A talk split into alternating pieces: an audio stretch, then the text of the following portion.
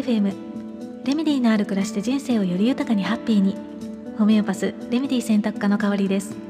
普段はホメオパシーというドイツ発祥の自然療法を中心にフラワーエッセンスハーブアロマなどなるべくお薬に頼らずに心と体を緩めて人生をより豊かにハッピーにしていきたいと思っている方のためにレメディ選びのお手伝いをコンサルテーションを通して行っています。レメディというのは本来の自分に癒して戻すもの。言葉。気づききっかけといった全てを表す言葉。このチャンネルではホメオパシーフラワーエッセンスといった自然療法のことまたヒーリングや波動宇宙人的な話までその時私の興味のあること楽しいと感じたことときめいたことなどもざっくばらんにシェアしていきたいと思っています。さて今日は9月の9日。9がね重なる日で徴用の節句ですね。あの3月のね桃の節句とかあとは5月の端午の節句っていうのはね有名だと思うんですけれども徴用の節句っていうのはねあの私自身はあの旧暦をね意識して過ごし始めてから初めて知りました。で、まあ、ちょっとね調べてみたら古代の中国で、まあ、奇数がこう陰陽でいうところの陽にあたってで、まあ、9はね奇数なので、まあ、奇数の重なる日は陽の極みが転じて陰になりやすいっていうところから、まあ、邪気をね払う行事としてまあ、あの菊のね花をこう見ながら菊の花びらを浮かべた菊花酒っていうんですかね菊の花のお酒を飲んで、まあ、菊の宴を催したっていうね。でさらにこう菊湯って言ってこう菊を湯船にねこう浮かべて、まあ、入浴したりとかあとは乾燥した菊の花びらをねこう詰めた菊枕で、まあ、眠ったりっていうのもしていたそうです。うん、だからまああの菊の節句なんていうふうにも言われているんですね。まあやっぱりこうね古代の人の知恵って古今東西どこにいても本当に素晴らしいですよね。なんか菊の花をこう邪気払いに使ったとかってねなんかねこう四季折々の自然に宿るパワーというか、まあ、そういったものをねしっかり感じて、まあ、使っていたっていうのがもう本当にねいつもすごいなっていうふうに感じます。うんでなんかまあ菊の花を浮かべたお酒っていうのも、まあ、今でいうところのねハーブチンキねハーブティンクチャーみたいなものだったのかななんていうふうにも思うんですけれども。まあねハーブティンクチャーだとあのちょっと濃すぎるからね、まあ、それだけでは苦くってこう飲めないとは思うんですが。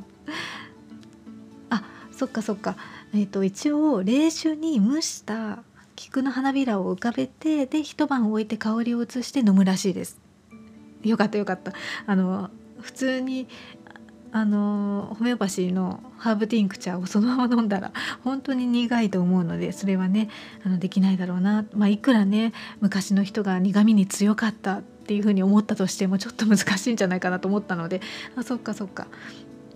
まあ、でもね聞くかっていうふうにざっくりね捉えると季節の変わり目のこの時期ね、このご時世にも役立つねこうレメディーとかティンクチャーハーブっていうのはたくさんあるので、まあ、なので、まあ、今日はねせっかくなので、まあ、徴用の節句菊の節句にちなんでね菊科のレメディーを、まあ、一つだけあのご紹介をしたいと思います。まあ菊科のレメディーってねたくさんあるので何がいいかな、まあ、身近なところだとやっぱりカレンデュラになるのかな、うん、じゃあじゃあカレンデュラについて少しお話ししますね。カレンデュラは、まあ、マリーゴールドね、皮膚とか粘膜を保護するハーブとしてもねすごくよく知られていてでクリームとかジェルとかオイルなんかでねこう市販もされているので、まあ、カサカサ肌に、ね、なった時なんかにこう使われたことがある方も多いんじゃないかなっていうふうに思うんですよね。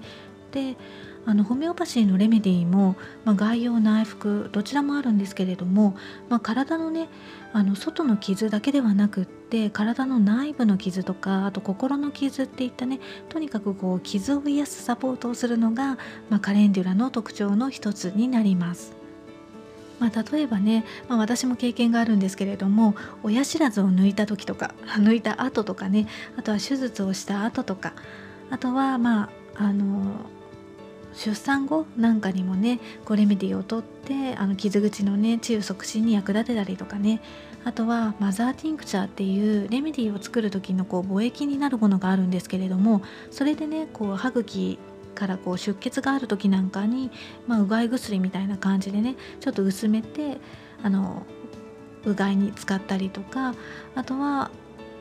そうですね薄めて同じようにあの吹き出物がある時なんかにねスプレーしたりして使うこともあります。あとは、まあ、インフルエンザとかねヘルペスなんかのこうウイルスの増殖をね抑えたりとかあとは血行を良くしてね発汗作用とかもあるので、まあ、体に溜まった毒素の排泄とかねあとは発疹の治療なんかにもね使われることがありますね。まあ私はまあ手足が冷える時なんかにねこうお湯の中にカレンデュラのティンクチャーなんかを入れて飲むことがあるんですけれども、まあ、そうするとね手足が温かくなって循環がね良くなっているように感じます。うんまあ、多分ねその菊花酒っていうのかなあの菊の花のお酒ものもうなんかこう肌寒くなってくるねこの時期に、まあ、手足とかね体を温めたりとか毒素の排泄につながったりっていうのをね意識したのかもしれないですよね。まあ、他にもねそういったレメディっていうのはあるんですけれども、まあ、カレンデュラは、まあ、特にねあの精神的にも傷つきやすい人とかあとはあまり人になんだろう共感することがなくって、まあ、ついね人を傷つけるようなことを言ってしまう人とかあとは過去のトラウマをね乗り越えられないでいるとか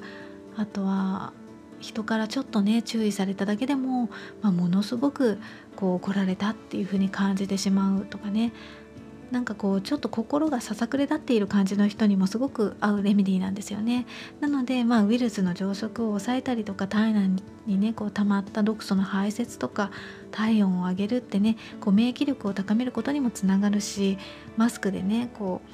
ううん肌荒れしているこう時なんかにもカレンデュラのクリームとかねスプレーも役立つだろうしあとは緊急事態宣言も伸びてね心がさくなんかこうささくれ立っているっていうね人も多いと思うので、まあ、そういったねあの点から見ても結構今のご時世にもね一本持っていると役立つレメディーなんじゃないかななんていうふうにも感じますね。